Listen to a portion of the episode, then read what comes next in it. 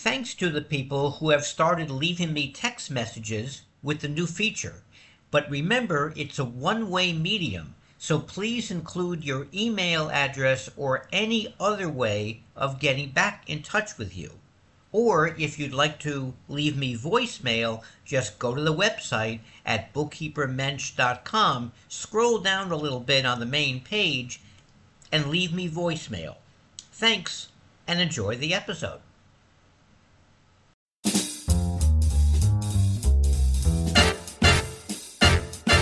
Paul Rosenblum is a bookkeeper, not an accountant or a CPA. Although the information in this podcast comes from professionals, it's meant to give you enough knowledge about these subjects to have a meaningful dialogue with your tax preparer about bookkeeping and taxes.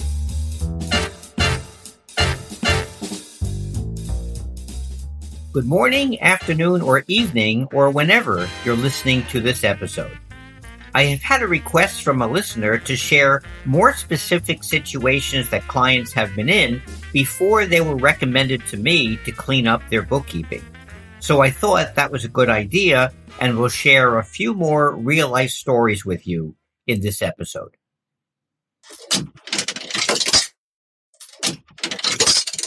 However, before we start, just a reminder, please leave me voicemail at my website at www.bookkeepermensch.com or email me at bookkeepermensch at gmail.com with any comments or suggestions for future episodes.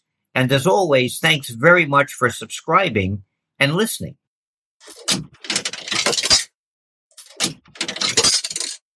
For many years, I taught QuickBooks and bookkeeping mixed in every class at computer schools in New York City, all in a classroom environment. Some people came to the class because they wanted to learn something about QuickBooks and bookkeeping. Some came because they were already working as a bookkeeper at a company and the company paid for them to come to the class. And others were small business owners who just wanted to take the course to understand QuickBooks and general bookkeeping and accounting principles. At the end of almost every class, people would walk up to me and ask me if I was taking on bookkeeping clients. So without any advertising, I was building the bookkeeping practice just by teaching, which was the furthest from my intention. So very early on, I realized that businesses have many different situations that they were in and needed to unravel and get themselves out of those bad situations before they could move forward.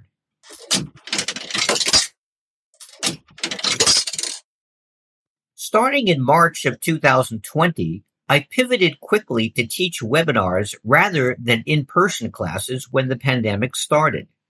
When I got used to webinars, I cut out the in-person classes completely. I found the same situation in the webinars where I taught QuickBooks Online or how to read financial reports or the top 10 tax tips for small businesses. People would write emails asking me if I'm taking on clients. Needless to say, I'm always flattered when that happens. And I usually do take those businesses on as clients and 99% of them work out well over a long period of time.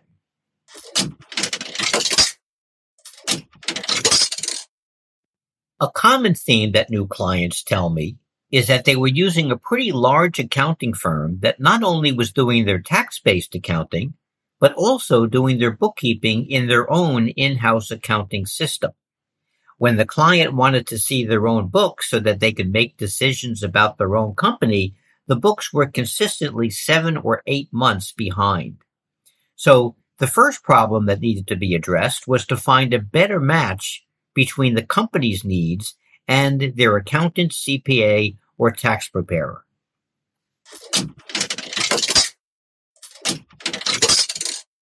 Larger firms tend to get the larger clients done first and then eventually work their way down to the smaller clients. So unless the clients were doing some sort of bookkeeping themselves or in-house, they were kind of flying blind.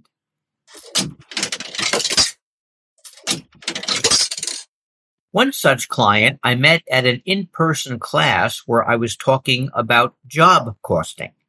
At the end of the class, the potential client came up to me and told me this story about his accounting firm.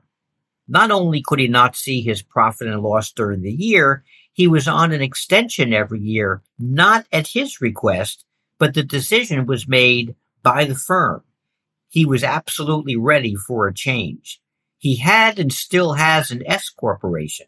It took weeks for me to get what I needed, a trial balance, a profit and loss, and a balance sheet or a general ledger from the old firm. Since they weren't using QuickBooks, I had to enter their ending numbers from 2019 and make them beginning numbers for 2020. When I finished the bookkeeping for the year, I suggested a very good tax preparer who would look at the last two years of tax returns and make sure that things were done properly. Overpayment of some taxes, payroll and shareholder loan accounts not being used properly were three things that needed changing in the S Corp since the balance sheet is reported on a tax return to the IRS. Other things that we found were that the payroll taxes for one year were incorrect and had to be corrected. Overall, though, the taxpayer was paying more money in taxes than they should have. To make a long story short, this client ended up with a refund for the past two years, which not only paid the fee of the new tax preparer, but also left some money for the client to deposit into their bank account. And we move forward correctly. The client had no idea that the bookkeeping wasn't what it should be, and the firm who prepared the tax return obviously wouldn't scrutinize the books, so that the numbers in the books just basically went on a tax return, assuming that the in-house bookkeeping was up to par. Granted, this is a complicated set of books in some ways. Payroll was an issue the way it was being done, and much of the balance sheet wasn't straightforward, but I worked with the new tax preparer to straighten things out moving forward. We still have some issues since the taxpayer has a very good mind for what he builds, but not a good mind for numbers. So when I get finished with the books, things still have to be adjusted by the tax preparer after several three-way conversations with the client.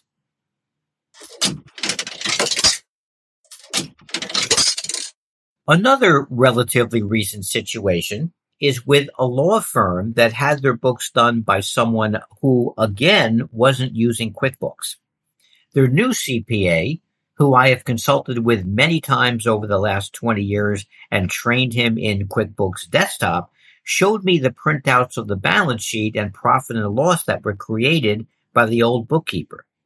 There were so many things that we both found that didn't look right and the numbers were so large that I suggested that we do 2021 and 2022 over again in a new QuickBooks database. We matched up the beginning numbers to the tax return the best that we could with some things that were not matching, and we were on our way. After I had finished 2021, we found that many balances on the bank loans that I had in the books didn't match the tax returns or the old books. With a partnership LLC, not only is the profit and loss reported to the IRS, but the balance sheet was reported as well. It took us several weeks to track down the original paperwork of the loans to enter the correct opening balances in the books.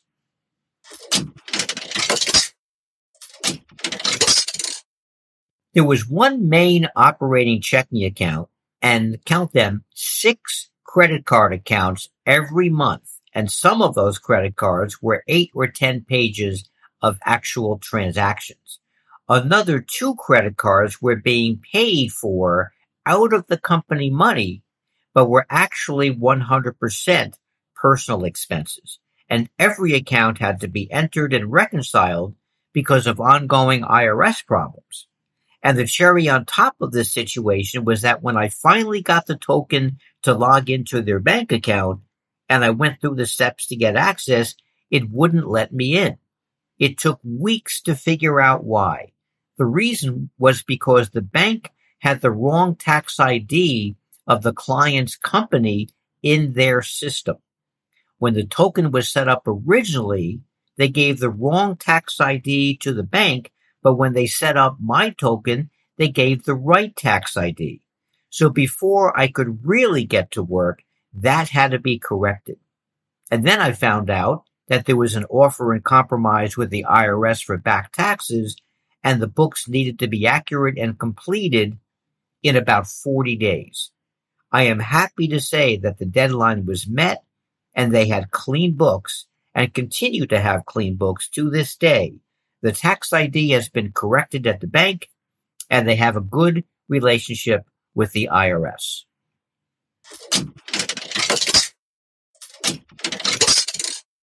Another client I met at an in-person class that I was teaching before the pandemic in 2020. She was using QuickBooks Online for her ice cream shop and trying her hand at bookkeeping. She requested a private training session.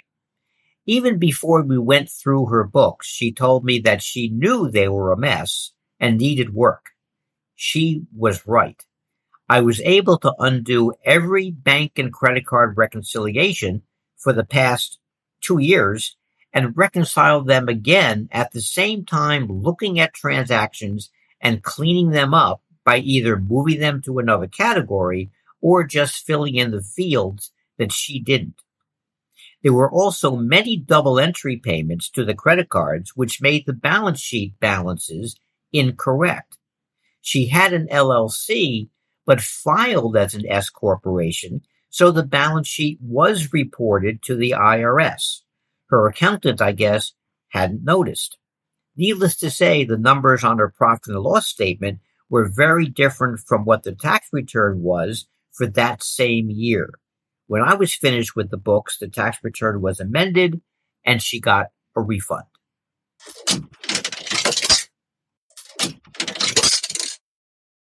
I have another recent client who I was recommended to by their CPA because they handed him the books and they were so inaccurate and so obviously incorrect that the CPA told the client that he couldn't do a tax return with those books, returned the books to them, and recommended me. It turns out that they were importing from their job costing software into QuickBooks Online.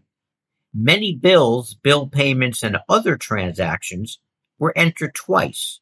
If the bill was $4,000 for one example, the bill was being entered, but one payment of $4,000 that was on the bank statement was entered as five partial payments in QuickBooks along with the full one-time payment. It took me three hours to re-reconcile one month along with cleaning up the double entries. After thinking of what a good game plan would be long term, I decided to ask them to open up a brand new account on QuickBooks Online and I'd start fresh.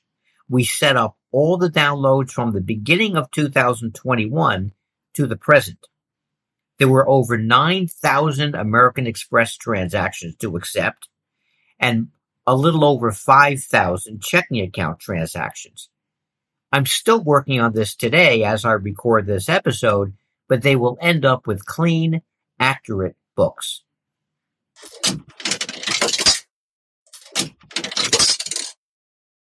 I have also run into situations where the client had a business where taxes were done in a cash-based, not accrual method.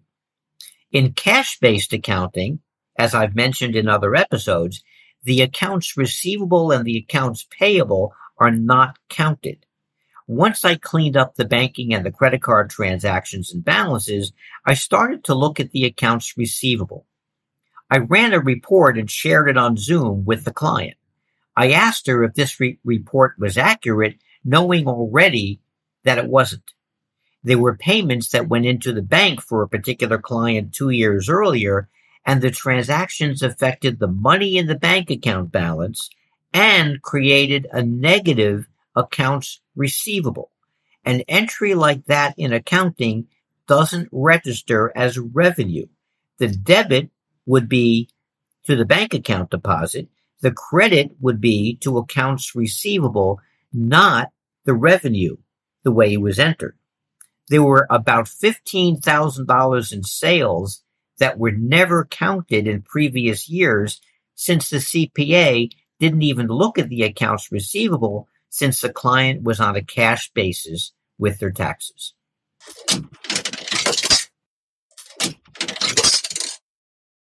My favorite story, and I think I might have mentioned this in an earlier episode, is a client of mine who I started with about eight or nine years ago. And a couple of years earlier, he started his own New York City walking tour company. He was doing his own bookkeeping and came to me after his accountant recommended me to him. The same story needing to clean up his bookkeeping and make things accurate. But one of the things that I've noticed in cleaning things up is that he was paying sales tax, but not collecting it from customers. That was the first time that I had ever seen that. So I asked him about that. He told me that he wanted to keep his prices as low as possible, so he would just pay the sales tax and not charge clients on purpose. He assumed that all of his sales were sales taxable. Something just didn't sit right with me, but I didn't quite know what it was. It took me about a week or so, and I woke up in the middle of the night and I knew right then and there that I had to call the state sales tax division to find out if he should be collecting sales tax in the first place. It ends up that most of the kinds of tours that he was doing were indeed not sales taxable at all. I went through his books and added up all the sales tax payments that he's ever made, and it was around $25,000. I called the state again to find out what can possibly be done about, about this.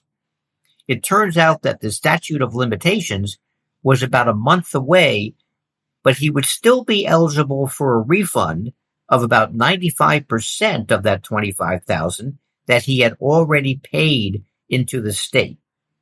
It was like a windfall of money for him and he used it to improve his website and that money had come in handy to help create the successful business that he has today. And he now does many virtual online tours now of all kinds that started in March or April of 2020.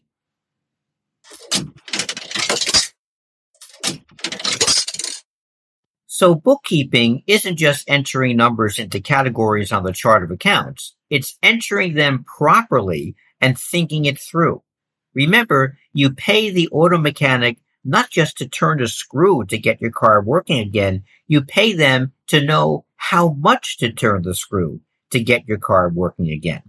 And that reminds me of an old joke. How many therapists does it take to change a light bulb? Just one, but the light bulb has to really want to change. But I digress.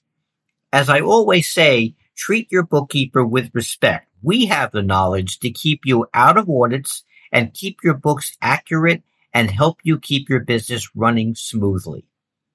As a reminder, new episodes are up every other Thursday, twice per month. If you have any suggestions for future episodes, please email me or leave me voicemail on the website.